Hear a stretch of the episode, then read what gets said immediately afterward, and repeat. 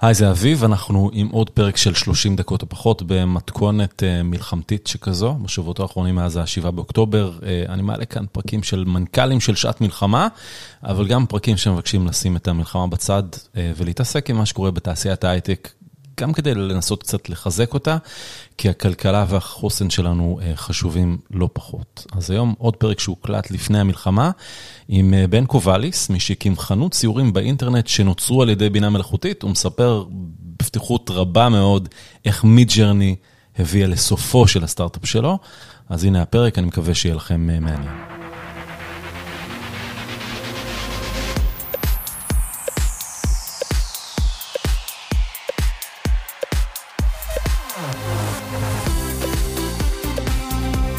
שלום לבן קובליס.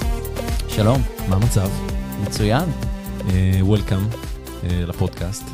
Uh, אתה עד לא מזמן היית המנכ"ל של חברה בשם ArtAI. Uh, נכון, ליתר דיוק, הייתי שותף מייסד, כן. בהתחלה הייתי מנכ"ל, אחרי זה הייתי סמנכ"ל שיווק. Mm-hmm. ה intricacies שאתה עובר מתי שאתה פותח חברה יחד עם החברה הכי טוב שלך. הרבה, הרבה שינוי תפקידים. אז תראה, אנחנו מדברים המון פה בפודקאסט, ובכלל, בטק מדברים על Generative AI. הרבה פעמים מכיוונים מלהיבים והטכנולוגיה ומה היא מאפשרת, אבל לפעמים טכנולוגיה חדשה יכולה להרוג עסקים, וזה פחות או יותר מה שקרה במקרה שלכם. לחלוטין. אה, זה היה מוות מוזר כזה, כי okay. אנחנו סוג שידענו שהוא עומד להגיע. אז כשאנחנו הקמנו את ArtAI, אה, אנחנו מדברים על איזה שנה? אנחנו מדברים על אה, ממש סוף 2019. כן. זה עוד היה אפילו לפני שהוקמה, זה היה רק הרעיון הזה צץ. Mm-hmm. למעשה הכל התחיל ממכירה פומבית שנעשתה לדיוקן שנקרא Portrait of אדמונד דה בלאמי. אוקיי. באותה תקופה זה היה הדיוקן הראשון אי פעם שנמכר במכירה פומבית שנוצר על ידי בינה מלאכותית. היום אנחנו אומרים את זה וזה נשמע כזה כל כך obvious, כאילו, מי לא שמע על דיוקנים שנוצרים על ידי בינה מלאכותית. זה היה הזוי לחלוטין, זה היה מרגש שזה קרה אז. מה זאת אומרת דיוקן של מה? פשוט של בן אדם נורא מפוקסל, mm-hmm. ממש מפוקסל. אוקיי. נמכר ב... בן אדם שלא קיים, שאתם ייצרתם את הפורטרט שלו, או, לא, או על בסיס מישהו? אז שם זה אפילו לא אנחנו. אה, כן. ממש לא אנחנו. Mm-hmm. זה אני ו... ושוב, חבר מאוד מאוד טוב שלי בשם, בשל... בשם אייל פישר, mm-hmm. שבכלל עסק ב... ב... בעיבוד של תמונה, הוא עסק עם תאים סרטניים ומיקרוסקופיה. אה, אבל נורא התעניין בעולם הזה של Generative AI. שלא קראו לו אז Generative ש... AI. שבכלל לא קראו לו לא- לא Generative AI. לא היה את המושג הזה בכלל. אנשים דיברו על כל מיני מושגים שקשורים לזה. כן. ספציפית, אנחנו דיברנו על גאנז, שזה Generative Adversarial Networks, שזה mm-hmm. האלגוריתמים שמשתמשים בהם בשביל זיהוי פנים. Mm-hmm. בעיקרון, אה, יותר, המשטרה הייתה משתמשת בזה לכל מיני דברים, אפל הייתה משתמשת בזה בשביל לתת לאנשים לפתוח את האייפון שלהם, mm-hmm. וכמובן ברפואה השתמשו בזה בשביל לזהות דפוסים של תאים סרטניים ולאמן אלגוריתמים שמסוגלים לעזור לנו באמת, אולי לעזור קצת לרופאים. לפענח כל מיני דברים שקשורים לזה. Mm-hmm. וברגע שיצאה הידיעה הזאת על המכירה הזאת, דיוקן לא היה יפה במיוחד, אבל זה היה נובלטי ש-AI יכול לייצר תמונה, והתמונה הזאת יכולה להימכר במאות אלפי דולרים. הוא הראה לי את הדבר הזה, הוא אמר לי, תקשיב, בן, אני חושב שאני יכול לעשות אלגוריתם יותר טוב, ואני בזמנו הייתי יותר, כל מה שקשור לשיווק אינטרנטי, אה, ידעתי דבר או שניים באזור, mm-hmm. והקונספט היה של בוא נייצר משהו כזה, לא נמכור אחד ב-400 אלף דולר, נמכור אין סוף כאלו, נמכור אותם ב-100 דולר. אוקיי. Okay. אז אמרתי לו, תקשיב, זה נשמע ממש מגניב, אנחנו באותה תקופה רצינו לפתוח סטארט-אפ בכל מקרה, אבל חיפשנו את הרעיון הטוב. כן. אם אתה מצליח לייצר אלגוריתם כזה, שבאמת, עזוב, שייצר באותה איכות, זה אפילו לא חייב להיות טוב יותר, אני מתפטר מהעבודה שלי, אנחנו פותחים חברה, ואנחנו גורמים לזה לקרות. משהו כמו חצי שנה הוא באמת הצליח לייצר כזה אלגוריתם. פוטרתי מהעבודה שלי, הלכנו, גייסנו כסף, הקמנו חברה.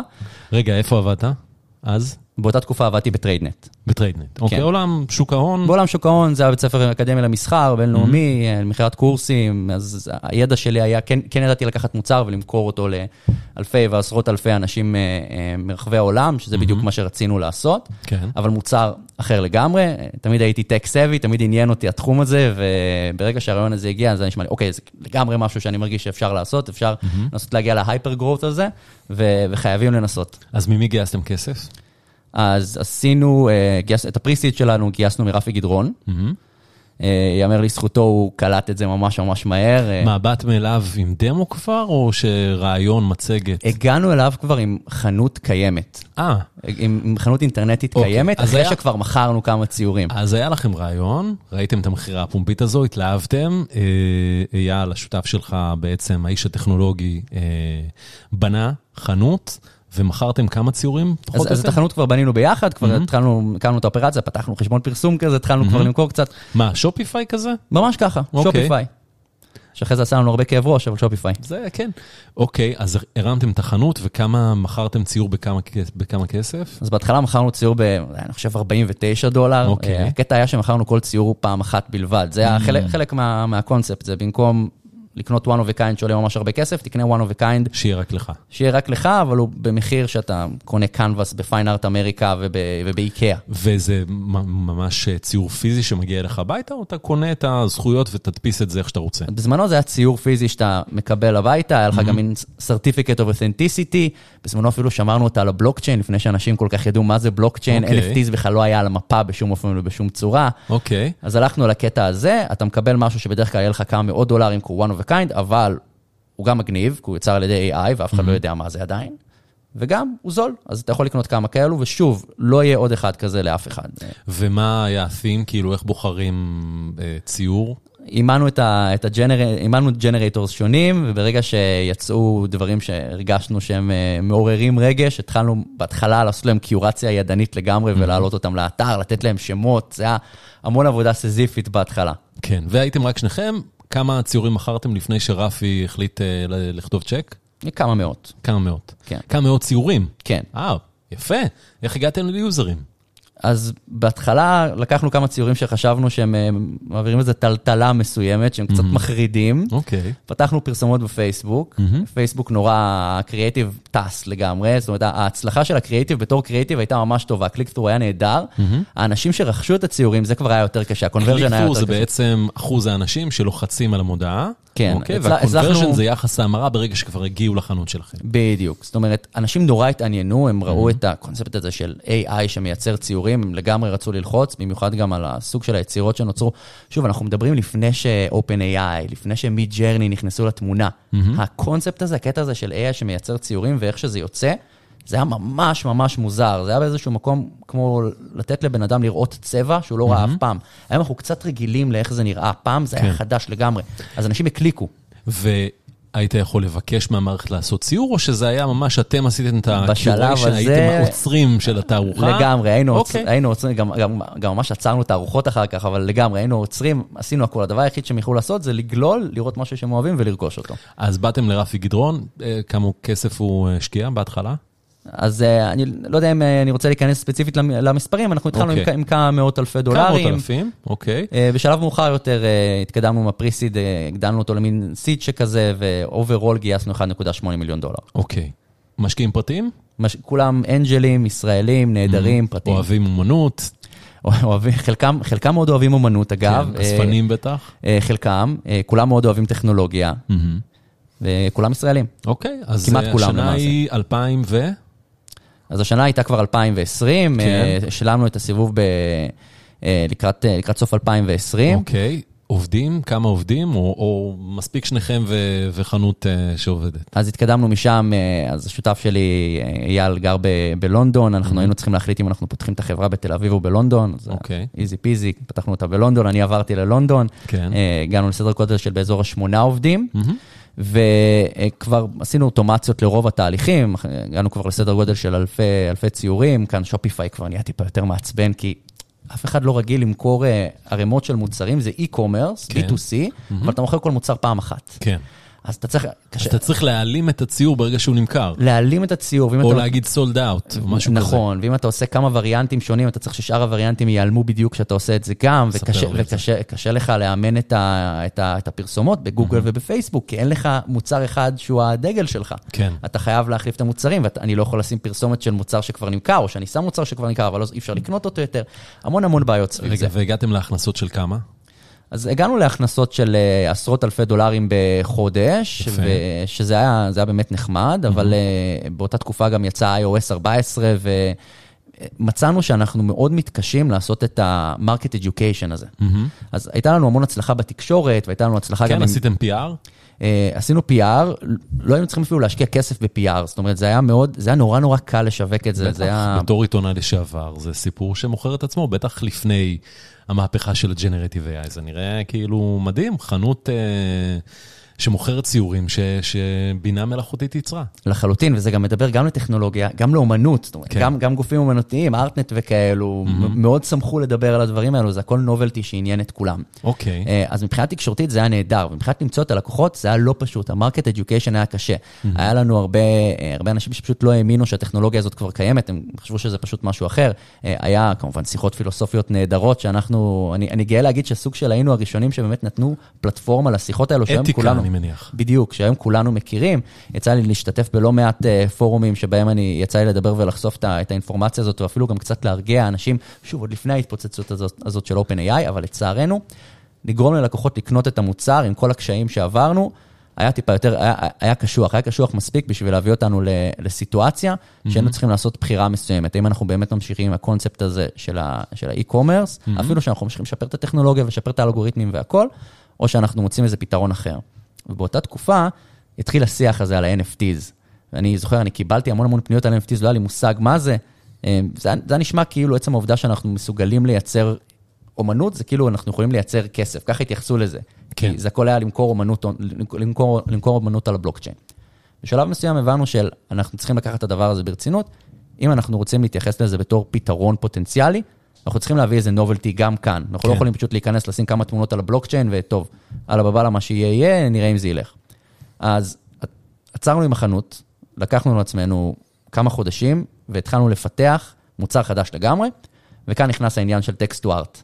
כן. שאתה כותב את הטקסט, זה מייצר לך תמונה. שוב, לא היה עוד אופציה לאף אחד בתקופה הזאת, אשכרה לגשת לממשק כזה, ו- ולייצר תמונות. אז בעצם השותף שלך היה אמור אה, לנהל את הפיתוח, היו עוד מפתחים או שזה רק הוא? הוא, הוא ניהל את הפיתוח, היו עוד מפתחים שעבדו mm-hmm. על הפרויקט הזה למשך כמה חודשים. אה, כמה זמן עד שיצאתם עם המוצר החדש? זה היה סדר גודל של משהו כמו חצי שנה. אוקיי. Okay. ש- שחלק מהזמן הזה אנחנו, אנחנו לא מכירים בכלל את העולם הזה של הבלוקצ'יין ו-NFTs ואת הפרסונות שנמצאות שם. Mm-hmm. אנחנו אז מתחילים לקטט רגליים, לעשות קצת ביזדב בעולם הזה, שזה עולם... שונה לחלוטין, כן. אה, עם גם שעות אחרות לגמרי, זאת אומרת, זה לא רק פוקסט אה, על הברית, נכון, זה גם... חזק באסיה. אה, באסיה, האמת שבשלב הזה, זה ממש היה מין קור כזה אמריקאי שכזה, והיה ממש קשה לאתר אנשים ממקומות אחרים. Mm-hmm. ולא רק זה, זה גם אנשים שקמים בצהריים של ארה"ב. Uh-huh. אז לחלוטין הופך את, ה, הופך את היום, והצלחנו להגיע ל... אז אני חושב שהיום כשאנשים שומעים NFTs ובלוקצ'יין, mm-hmm. יש קונוטציה די רעה, יש גם כן. קונוטציה קצת של הונאות. כי היו המון. וחשוב לזכור שבהתחלה, בתחילת הדרך של, ה, של העולם הזה, שה ecosystem הזה רק התחיל להיבנות, הוא נבנה מאנשים שזיהו את הטכנולוגיה הזאת וזיהו את הפוטנציאל של הטכנולוגיה הזאת מאוד מאוד מוקדם, וחלמו על עולם שבו decentralization זה חלק מהחיים של כולנו. כן. אז הרבה מהם, לצערנו, הם באמת חבר'ה שהתעסקו בהונאות, אבל הרבה מהם זה חבר'ה שהם תמיד ראשונים כשזה מגיע ללאמץ טכנולוגיות חדשות. כן. והחבר'ה האלו, חלקם צברו המון המון השפעה בעולמות האלו, ומאוד מאוד התרגשו על ההזדמנות לבוא ולעזור לנו לבנות את המוצר הזה. אז מה שעשינו זה אחרי שהיה לנו איזה prototype, חיפשנו את האנשים האלו שמתעניינים בטכנולוגיות חדשות, ובנינו מין קבוצת יועצים כזאת, בחינם לחלוטין, הם לא קיבלו כסף, mm-hmm. הם רק קיבלו את ההזדמנות להשתמש במוצר שלנו לפני כולם, ולראות איך זה הולך. והייתה התלהבות מטורפת לגבי המוצר הזה, ממש ממש, אה, זה, זה אהבה ממבט ראשון של כל אחד מהאנשים האלו, mm-hmm. שלנו זה היה מאוד שונה. כן. כן. אנחנו היינו צריכים לחפש בנרות לקוחות, היה לנו... כמות, היה לנו אחוז לקוחות לא פרופורציונלי של מנתחי מוח, לדוגמה. זאת אומרת, זה, זה, זה הסוג האנשים שהיינו צריכים להביא, ממש rocket scientist, זה אנשים שקנו את המוצר, mm-hmm. ופתאום כל בן אדם שני שאנחנו מדברים איתו, ממש ממש התלהב מהטכנולוגיה הזאת, כאילו חיכו לרגע שהדבר הזה יגיע. אוקיי, רק נזכיר, NFTs, היה הרבה דיבור על ציורים של קופים, נכון? היה, היה שם איזה הייפ כזה שבא והלך מאוד מאוד מהר. נכון. שלמי שלא מבין בעולם הזה, מה המשמעות מבחינת המוצר שלכם? אז מבחינת המוצר שלנו, אנחנו לקחנו את זה למקום טיפה אחר. אצלנו mm-hmm. החלק שאנחנו הבאנו זה את היכולת להשתמש בטכנולוגיה שמלבישה דברים על הבלוקצ'יין.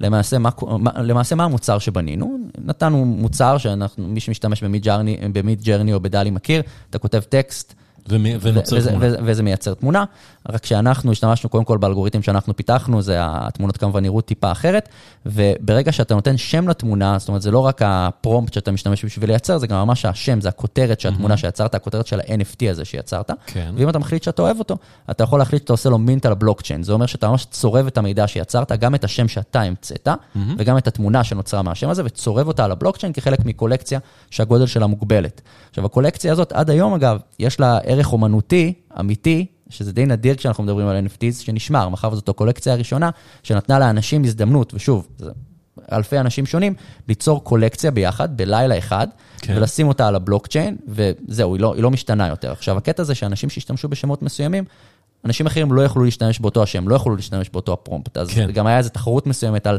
מי יכול לייצר את השמות ולתפוס אותם קודם. כן, ללא מילים 2020, או טבע דומם 2020. אלה, אם אתם הולכים למוזיאונים, יש הרבה ציורים כאלה שאלה השמות שלהם. פשוט כי לאנשים אה, אין מספיק רעיונות לשמות, אבל אני מניח שזה לא, לא נעצר שם. אה, הפיבוט הזה שעשיתם לעולם ה-NFT, איך הוא השפיע על השורה התחתונה אצלכם? וואו, הוא עשה הבדל עצום. אנחנו כבר הגענו למצב של באמת, זה היה סוג של הל מרי כזה, זאת אומרת, היינו, זה היה יחסי, זה היה ניסיון אה, משמעותי אחרון שיכולנו להרשות לעצמנו בשביל למצוא את הפיבוט הנכון, וזה הכניס כמה מיליוני דולרים בן לילה, מה אתה אומר? בבת אחת. איך זה הגיע? הכסף הגיע בדולרים או הגיע בקריפטו? הכסף הגיע בקריפטו, הכסף הגיע באיתריום. אה, אנחנו דאגנו כמובן אה, אה, לעשות את ההמרה מאיתריום לדולרים. אה, בסופו של דבר יש הוצאות, זה business, צריך כן. לוודא שיש לנו את, ה, את הכסף גם שמשקיעים מכירים, שאפשר כן. להשתמש בו ושאין את, ה, את ה fluctuation הזה להשתמש בו כמובן. נשמע מדהים. אה, חיים לחלוטין. טובים, מיליוני דולרים נכנסים, ממירים את הקריפטו לדולרים, אפשר אה, לשבת וליהנות אה, פעם, פעמיים בשנה לטיסה לקריבים, לא? אה, לכאורה זה, זה מה שהיינו רוצים, אבל זה היה טיפה יותר מורכב מזה, כי מהרגע, מהרגע שאתה נכנס פנימה, אז אתה כמובן רוצה לוודא שאתה, שאתה לא מפסיק לחדש. כן. אז השקענו המון המון כסף בלייצר טכנולוגיות נוספות, ו- ו- ונתנו לאנשים אחרי זה להשתמש בפריטים שלהם, זאת אומרת, האונרים שהחזיקו את הקולקציה הזאת, אחרי זה יכלו לעשות דברים נוספים. עצם העובדה שהם החזיקו את הקולקציה, הם קיבלו אופציות לכתוב שירים ולייצר ממש ספרונים על הבלוקצ'יין, אוקיי. ו- אה, ולג'נרט פרצופים על הבלוקצ'יין. שוב, ב- ב- בתקופה הזאת, למעשה, אנחנו היינו הראשונים שאפשרנו, שעשינו מוניטיזציה אמיתית לג'נרטיב AI על הבלוקצ'יין, או אפילו אפשר להגיד הראשונים שעשו מוניטיזציה לטקסט טו ארט. ובשלב הזה אנחנו יודעים שיש לנו כמה חודשים ספורים עד שמתחרים נוספים יבואו וגם ינסו להעתיק את הטכנולוגיה, ינסו להעתיק את הקונספטים, mm-hmm. ואנחנו כבר יודעים, אנחנו כבר יודעים ש-OpenAI עובדים על משהו משל עצמם. וואי, וואי, אנחנו... וואי. איך אתם שומעים על זה? מה, ת, תיקח אותי ליום שבו שמעת את השם OpenAI פעם ראשונה, והבנת שתחרות גדולה בדרך עם הרבה כסף מאחוריה. אז אני חושב שהפעם הראשונה שלקחתי ברצינות את OpenAI זה מתי שהם שחרר, שחררו את הכתבה שלהם על, ה, על האבוקדו צ'ר. אוקיי. אה, אני לא יודע אם יצא לך להיתקל בזה, זה יצא, אני חושב, ב, בטח היה ב-2020, 2020-2021 כזה, הם אה, שחררו את, אה, את, ה, את הקונספט שלהם ל... לכיסא שמעורב עם אבוקדו, ש-AI יצר, הם עוד לא ממש אמרו יותר מדי פרטים על איך, איך הטכנולוגיה הזאת עובדת, ואיך הם, אה, הם, האמת שהם כבר התחילו לתת קצת פרטים, אבל זה לא היה נראה כאילו הם הולכים לשחרר את זה לציבור anytime soon, וזה היה ברור שיש להם יכולות שכרגע לנו אין, לא היה ברור אם, איך הם מתכוונים לעשות לזה מוניטיזציה עדיין, אבל uh, ידענו שמדובר כאן על חברה שיש לה מיליארדים ואלפי אנשים שעובדים, לעומת uh, מיליונים ואנשים ספורים אז אתה שעובדים. יושב עם השותף שלך, ומה מה עושים? בשלב הזה לא היה לנו יותר מדי מה לעשות, חוץ מלהמשיך ולפתח את האלגוריתמים שלנו Mm-hmm. ולפתח את המוצרים שלנו, כי לנו יש כיוון מסוים ולנו יש אינטרסים מסוימים. Mm-hmm. והאינטרסים שלנו זה להפוך להיות חברה שמסוגלת לייצר לעצמה כסף, אה, מבלי להשקיע עכשיו עשרות מיליוני דולרים בפיתוחים. רצינו להפוך להיות רווחיים כמה שיותר מהר. ואפשר עכשיו להיכנס לאולי מחשבות ולהתפלסף קצת על מה יהיה עוד כמה שנים, אבל הדבר היחיד שזה יכול לעשות זה לתקוע אותנו קצת, להכניס אותנו לחרדות, כי בתור סטארט-אפ קטן, אתה תמיד, תמיד יכול להגיע איזה גל גדול ו, ולסחוף אותך למקום אחר לגמרי, זה חלק מהסיכון שאתה לוקח בתור כן. יזם שפותח סטארט-אפ, אז פשוט המשכנו בכל הכוח. לנו היה חשוב להגיע לשוק מהר, להם פחות היה חשוב להגיע לשוק מהר, mm-hmm. ובמקום מסוים זה גם מה שאפשר לנו את, ה, את, ה, את, את הלג הזה קדימה, ואשכרה להיות מסוגלים לעשות מוניטיזציה ולתת ל... את, את האופציה למיליוני אנשים בעולם להשתמש במוצר הזה, שעכשיו הם מפורסמים בו. אז, אז יצא כיסא אבוקדו הזה, אחלה, דיברתם פנימית, אמרתם יאללה ניתן בכל הכוח. אה, מתי הבנתם שאתה ממש בבעיה רצינית? הבנו שאנחנו בבעיה רצינית מתי שניסינו למכור את החברה. אוקיי. זה כבר היה אחרי ההצלחה עם, ה, עם הפרויקטים שלנו. ו... כי מה? כי הבנתם שלגייס המון המון כסף ולהגיע לסקייל כמו שמתחרים יכולים להגיע, כנראה שאתם, זה פחות בתוכניות, ואולי כדאי, פיתחתם טכנולוגיה ואלגוריתמים, ואולי שווה למצוא לזה רוכש. נכון, נכון, בנקודה הזאת היינו, ובשלב הזה היו לנו לא מעט טכנולוגיות שלא היו קיימות בשוק במקומות אחרים, mm-hmm. היה לנו את האדג' הזה, וגם הייתה התעניינות מבחוץ לרכישה של החברה, אבל זה כבר היה בשלב שכמעט כל יום יצאה איזו ידיעה חדשה רגע. ואיזה פרסום חדש. אז, אז כולם זוכרים את היום שבו הם גילו לראשונה על דלי. דלי, אה, בעצם ה-text to אה, picture, אפשר לומר? נכון. אה, אנחנו מדברים על איזה, איזה שנה? אתה זוכר את ה... פחות או יותר מבחינת לוח הזמנים? מתי זה קרה? זה היה בתחילת 22. בתחילת 22, ואז כבר הבנתם שיש בעיה. כן, כן. מתי, ש... מתי שדלי התפרסם כבר, אה, אז בהתחלה האומנות שלנו הייתה נראית מאוד שונה מהאומנות של דלי, ולא היה יותר, לא, לא הייתה יותר מדי ורסטיליות, אה, אבל כבר זיהינו שלא רק שדלי נמצא בחוץ, ידענו שכל ענקי הטק נמצאים ועובדים על טכנולוגיות דומות. אוקיי, ו... אז זה לא, זה לא זמן טוב למכור את החברה לאחד מענקי הטק האלה, או לא ממש ענק טק, מישהו שרוצה להיות ענק טק? זה הזמן נהדר. כן. זה הזמן נהדר למכור את החברה, אבל הבעיה היא שהטכנולוגיה שלנו, שהייתה proprietary והייתה מיוחדת, מה שראינו אותה תוך עניין של חודשים ספורים, אפילו שבועות ספורים, הופך להיות משהו שאגב קיבל המון המון תשומת לב לפתע, כי פתאום ה market education הזה שלנו היה קשה לעשות, כן. עשו אותו עבורנו פתאום, uh-huh. והשקיעו בו המון המון המון המון כסף, חברות שבכלל לא מעניין אותם השורת רווח בנקודה כרגע, הם רוצים, הם רוצים להכניס את המיליארדים שלהם שנים אחר כך. אז זו נעשתה עבודה טובה שממש שינתה את העולם ואת התפיסה של אנשים לגבי היכולות של Generative AI. אז מה השתבש? מה שהשתבש זה שבמהלך הזמן הזה, אנשים, חברות מוציאות מחקרים ומוצ... ומשפר... ומשפרות את הטכנולוגיה, ופתאום, אפילו אם יש טכנולוגיה שהיא לא בדיוק זהה לשלנו, יכול להיות שעושה משהו ממש דומה, ויכול להיות שהעלויות של לייצר כל פרומפט הן הרבה יותר זולות פתאום, או הרבה יותר. מהירות, והטכנולוגיה שלנו אף על פי שהיא נחמדה ומיוחדת ו- ומאוד מגניבה, הופכת להיות אובסלית. ומחברה שנורא נורא סקסי לקנות אותה מכל מיני סיבות, הפכנו לחברה שאולי פתאום עושה פחות שכל לקנות אותה, כי קשה עכשיו לתת את, ה- את, את הפוף הביזנסי הזה, שזאת באמת החלטה נבונה מעבר לאולי הכותרת הזאת, שחברה מהראשונות שהשתמשו בג'נרטיב AI, אה, עברה רכישה. אז למעשה, למעשה הבנו שאנחנו הולכים מאוד מאוד להתקשות למכור את החברה. ואתה חושב שזה עניין של אה, תזמון? אם הייתם אולי עושים את זה חצי שנה קודם, הייתם במקום אחר? כן. כן, אני, אני יכול להגיד לך שזה ככל הנראה היה שם. כן. אה, היה נורא קשה לדעת. והייתה התעניינות אז, או שאתם עדיין לא עוררתם שום עניין? הייתה התעניינות, אז, אז ההתעניינות עלתה בהלימה ל time frame הזה, שבו זה כבר נהיה כמעט בלתי אפשרי, mm. לצערנו, זה כאילו היה חייב לקרות ככה, כי כן. ההתעניינות התחילה בדיוק מתי שעוד מתחרים. כשהיה הייפ. בדיוק.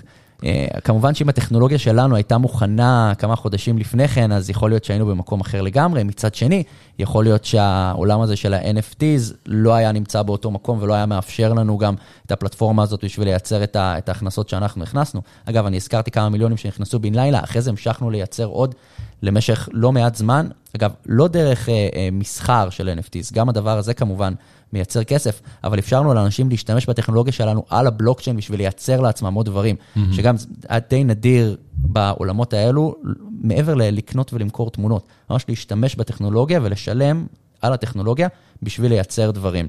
אז אה, אם, אם היינו עושים את זה כמה חודשים קודם, יכול להיות שהיינו במקום אחר לגמרי. אה, ומגיע הזמן שבו מה, נגמר הכסף? אז לא נגמר הכסף, אבל כן עבדנו מאוד מאוד קשה בשביל לנסות ולחקור את כל האופציות שלנו, כי זו סיטואציה די מוזרה. יש לך חברה מצליחה, רווחית, עשתה היסטוריה באיזשהו מובן, mm-hmm. נמצאת במקום מאוד מאוד טוב גם מבחינה תקשורתית, אבל לפתע מאוד מאוד קשה לייצר הזדמנויות ש, שמאפשרות לך לייצר עוד כסף ונותנות לך את הלגיטימציה הזאת להמשיך את אותו הברן שאתה נמצא בו כרגע. ואחרי שהרגשנו שכבר באמת כיסינו את כל האופציות הרלוונטיות ואנחנו כבר הרבה אחרי הפרטו שלנו, ואנחנו כרגע שורפים כסף, אבל לא מצליחים למצוא הזדמנויות קונקרטיות או פיבוטים קונקרטיים שאנחנו יכולים להשתמש בהם, Uh, התחלנו לדבר עם המשקיעים שלנו על, uh, במקום להגיע למצב כזה שאנחנו שורפים את כל הכסף שנמצא בקופה של החברה, mm-hmm. למעשה פשוט לסגור את החברה. אירוע די נדיר. ו... למרות שיש הכנסות. למרות שיש הכנסות, אבל ההכנסות שהיו כבר ממש ממש בקושי הצליחו, הצליחו להחזיק את, להצדיק מבחינה עסקית. Mm-hmm. אנחנו כבר בשלב הזה, אנחנו סטארט-אפ, אבל אנחנו פחות מתייחסים אליו כמו סטארט-אפ, אנחנו מתייחסים אליו כמו ביזנס, אנחנו... אנחנו רוצים לראות שאנחנו ממשיכים, ממשיכים להכניס את הכסף הזה, ואנחנו לא מצליחים למצוא את, ה, את ההזדמנות הבאה הזאת שמאפשרת לנו להכניס את אותן הכנסות, ואנחנו מתכנסים לכיוון של אה, לסגור את החברה ולהחזיר את הכסף למשקיעים. אז כמה כסף אה, בסוף החזרתם? אז אה, החזרנו את כל הכסף, זאת אומרת, לא את כל הכסף בקופה, ואת כל הכסף שגייסנו אנחנו החזרנו, אפילו mm-hmm. עם ריבית למשקיעים mm-hmm. שלנו. מדהים. כן, זה היה, זה היה, לא, לא דמיינתי אירוע כזה מתי, ש, מתי שפתחנו את הסטארט-אפ, חשבנו שזה או שנצליח בגדול, או שתתרסקו בגדול, או שנתרסק בגדול. אה, עד כמה אתה מרגיש פספוס, כמה זו הייתה הזדמנות שאתה חושב ש... איך, איך אתה יוצא מהסיפור הזה? אני בכלל לא מרגיש פספוס. אני קודם כל מרגיש אסיר תודה, ואני מרגיש שזאת הייתה הצלחה אדירה. אני מרגיש שהייתה לי את, ה, את הזכות קודם כל, לעצור את הקריירה שלי באמצע בשביל לפתוח סטארט-אפ, mm-hmm. לעשות את הזינוק הזה, אה, לפתוח סטארט-אפ, להצליח, ואז אפילו להחזיר את הכסף למשקיעים, שזה מבחינתי משהו שהוא, אני מגדיר אותו כהצלחה מאוד מאוד גדולה. Mm-hmm. זה, יש לזה חשיבות, אני חושב שאנשים שחושבים עכשיו על לפתוח סטארט-אפ ומבינים שאלו הם שתי האופציות, נכון, משקיעי הון סיכון ואנג'לים לוקחים את הסיכון הזה גם בעצמם ברגע שהם משקיעים בסטארט-אפ, it's part of the game. אה, אחד לכמה סטארט-אפים אתה מצליח ואתה עושה כפול כמה וכמה על הכסף שלך, רוב הפעמים אתה לא. כן. אבל בסופו של דבר, יש ערך עצום ביכולת גם לשמור על הכסף של המשקיעים, ועצם העובדה שאולי לא עשית אקזיט, אבל כן הצלחת לייצר מוצר שמסוגל להכניס כסף, לא רק בגלל valuation-ציה, יש לו אשכרה ערך, אה, יש עוד אופציה, יש גם אופציה כזאת, ו- וזה חשוב, וזה בהחלט חשוב גם להמשך. תגיד, אמ, משהו נשאר מ-RTI? או שסגרתם את הפעילות, כיביתם את השרתים, וכל אחד הלך לדרכו? אז את ה brand אה, של, של עולם ה web 3 שלנו, את, את brand ה... ולמעשה את, את, את, את הברנדים של RTI אנחנו מכרנו ל... אחד מחברי הקהילה שלנו, ב, ב, ב, ב, למעשה בקהילת ה-NFTs, שמאוד מאוד אהב את הטכנולוגיה והיה אחד האספנים, ומאוד מאוד רצה להמשיך את ה-legacy של הפרויקט הזה ולשמור את השרתים למעלה. Mm-hmm. אז ביצענו, ביצענו מכירה של, כן ביצענו מכירה של ה brand עצמו, אבל מעבר לזה, החברה כבר, אה, כבר סגורה. אז מה קורה איתך היום? אז כיום אני למעשה חזרתי לעולם שהייתי בו לפני כן. שזה שוק ההון. שזה שוק ההון. Mm-hmm. בתזמון מאוד מעניין, אני קיבלתי הצעה לחזור ל- להיות המנכ"ל של פעילות ישראל של קבוצת קולמקס, ממש ממש באותה התקופה שבה, שבה החברה נסגרה. שקולמקס עושה מה? אז מה שקולמקס עושה היא, קולמקס עובדת עם מספר פעילויות שונות, אנחנו מדברים כאן על הפעילות בישראל, היא מאפשרת לאנשים לסחור בשוק ההון. Mm-hmm. והיכולת הזאת היא או לסחור מסחר עצמאי בבורסה, וזה נעשה דרך קולמקס פרו, קולמקס פרו היא ברוקר זר, mm-hmm. והיא מאפשרת לך לפתוח חשבון מסחר, כמו שאתה סוחר עם הבנק, קונה מניות, אתה יכול לעשות את הדבר הזה גם עם ברוקר, mm-hmm. וכשאתה עושה את זה, אגב, אנחנו, אני, זה לא שאני מנסה לעשות איזה פרסומת כרגע, אבל אה, היתרון כאן הוא יכולת לסחור עם עלויות שהן נמוכות הרבה יותר. יותר מבנק, בוודאות. נכון. אה, בסדר. אה, מה אתה חושב בכלל על עולם הג'נרטיב AI היום? אתה מסתכל עכשיו מהצד, חזרת, עזבת את ההייטק פרופר, מידג'רני, דלי, צ'אט GPT כמובן, מאות חברות שקמות ומנסות לבנות דברים כאלה. איך אתה מסתכל על זה? אז כשאני חושב על ג'נרטיב AI היום, אני לא בהכרח הולך חזרה לאיפה שהייתי קודם עם Midjourney וייצור של אומנות, אלא חושב על אה, שימושים טיפה יותר פרקטיים. Mm-hmm. אז אני חושב שבתקופה של ההצלחה של RTI, חלק מהסיבה שההצלחה הזאת הגיעה, היא טיפה גימיקית, אפשר להגיד. זה היה novelty, זה היה משהו חדש שאנשים לא יצא להם להשתמש בו קודם, זה היה נורא מרגש, כולם דיברו על זה, היה הייפ, היה באז, כל התקשורת הייתה סביב זה, אה, ובאופן טבעי זה אומר שהייתה שם הזדמנות לייצר כסף. כיום אני חושב שזה לא מספיק, וכיום הטכנולוגיה, קודם כל נפוצה יותר, אפשר להשתמש בה, אפשר להשתמש בה בקלות לנושאים, להרבה יותר נושאים. ולעשות את זה בצורה פרקטית, זאת אומרת, כבר לא גימיקית, אפשר להשתמש בזה בשביל quality of life, לשפר את החיים שלנו. ואני לגמרי במחשבה שאפשר להשתמש ב-Generative AI כמעט בכל דבר, ואני כמובן עכשיו חושב בראש מהפוזיציה שלי, איך אני יכול להשתמש בזה בשביל לוודא אולי שהחיים של הלקוחות שלי הם טיפה יותר טובים, שה, שה, שה, שהחיים של, ה, של, של העבודה, של העובדים שלי אולי, היא אולי טיפה יותר אפקטיבית. וכאן נכנס, נכנסת היכולת באמת להכיר את הטכנולוגיה מספיק טוב ולהכיר mm-hmm. את המוצר של עצמך מספיק טוב, בשביל להבין איך אתה יכול להשתמש בו, בלי לסבך יותר מדי, בלי עכשיו אה, לבזבז יותר מדי כסף או יותר מדי זמן, ולייצר שירותים שיכולים לקדם את העסק שלך קדימה.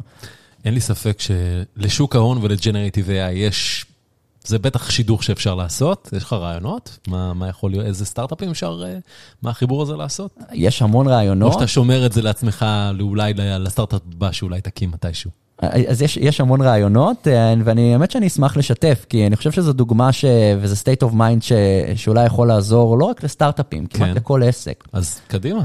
אה, אז לצורך העניין, כשאנחנו, אז דיברתי מקודם על, ה, על הפעילות של קולמקס פרו, אגב, אני חייב, אה, וחשוב לציין שאני, כל מה שאני אומר כאן כרגע, לא שאני מתכוון לדבר על מסחר, אבל זה לא ייעוץ מסחר, mm-hmm. חשוב להגיד את הדבר הזה, וקולמקס פרו היא אחת מהפעילויות של הקבוצה. אה, אבל כשאנחנו מדברים על אנשים שסוחרים בשוק, אה, חשוב מאוד שהם יהיו מיודעים לסיכונים השונים שקיימים. בסופו של דבר, כשאתה סוחר בשוק, יש גם סיכונים. וכחלק טבעי, כשאתה, כשאתה לקוח, כשאתה סוחר, כשאתה ברוקר שיש לו הרבה מאוד לקוחות שסוחרים, אתה רוצה לידע אותם בכל מיני דברים שקשורים לחשבון המסחר שלהם. Mm-hmm. אנשים מכירים את המונח margin call, ל margin call יש כל מיני פירושים. אה, יש כאלו שמכירים margin call במין סיטואציה מסוכנת כזאת, שאתה חייב להוסיף כסף לחשבון שלך, זה ממש לא השימוש היחידי מתי ש margin call מגיע. לפעמים אתה רוצה להתקשר ללקוח ולהגיד לו, תקשיב, השוק כרגע נמצא בסיטואציה כזאת וכזאת, החשיפה שלך היא כזאת וכזאת, יש החלטה שאולי כדאי, אפילו לא החלטה, יש מידע שחשוב שיהיה לך, mm-hmm. ואם אתה רוצה, אתה יכול לפעול עם המידע הזה, אם, אם, אם זה לא מעניין אותך, רק חשוב לנו לידע אותך. זו מין שיחה כזאת שאתה מבצע, שיחה מאוד מאוד שירותית, שתלוי בחברה שאתה, שאתה נמצא בה, אתה מגדיר ערך מסוים שעל פיו חשוב לך להתקשר ללקוח ולידע אותו. ואתה מוגבל בכוח אדם. Mm-hmm. בסופו של דבר צריך להיות מישהו שמחובר ללקוח הזה, מתקשר אליו ונותן לו את ההודעה הזאת. אז, אז איך Generative AI יכול uh, לעזור פה? אז כיום אחד השירותים שאנחנו בונים זו למעשה שיחה שיוצאת על ידי Generative AI ומדברת עם הלקוח בעברית ומסבירה לו שלום, זה החשבון שלך, זו הסיטואציה שאתה נמצא בה כרגע, בדיוק כמו שבן אדם היה עושה. אה, החשיפות או הסיכונים שקיימים, הפוטנציאליים, הם א', ב', ג', ד'. חשוב שתדע. אה, אם אתה... נראה איך זה מוגדר אה, מסוכן ב Morningstar או במשהו כזה, וכולי וכולי. לצורך העניין, או שהייתה איזו תזוזה מסוימת, אולי יש חברות, לדוגמה חברות תרופות, אה, שבגלל איזו ידיעה כזו או אחרת, פתאום הייתה תזוזה של עשרות אחוזים. אז זה משהו שאתם מפתחים in-house? ללקוחות שלכם? אז השירות הזה זה משהו שאנחנו מפתחים in-house, מקבלים שיחת טלפון, זה נשמע כמו בן אדם, אבל זה AI, הוא מסביר על הסיטואציה, ומה שזה עושה בעצם, זה נותן לו אופציה של...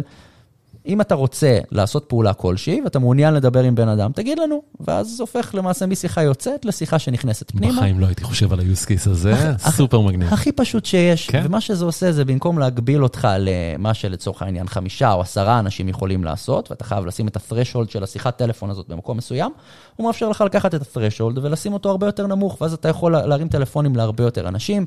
זו חוויית שירות הרבה יותר גבוהה מבחינת הלקוח, הם מרגישים בטוחים יותר, הם גם לומדים לצפות לשיחה הזאת בסופו של דבר, וזה מאפשר לך בלי להוסיף עוד אנשים, לתת רמה שירותית הרבה יותר גבוהה. אז כשאני מדבר על שימושים של Generative AI, זה, ואפילו בשוק ההון, זה לא בהכרח עכשיו אה, לנסות ולפענח את השוק ולאן השוק ילך, ממש לא, יש עוד כל כך הרבה מקומות אחרים שאתה יכול להשתמש בטכנולוגיה הזאת, בשביל שה-quality of life גם של העובדים שלך, גם של הלקוחות שלך, תהיה הרבה יותר טובה. טוב, אני מקווה שאולי לחלק מהמאזינים שלנו זה פתח את הראש לעוד רעיונות לסטארט-אפים חדשים.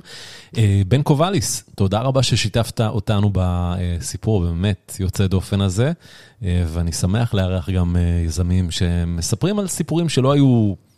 אקזיט ענק או הנפקה, וגם מזה אפשר ללמוד.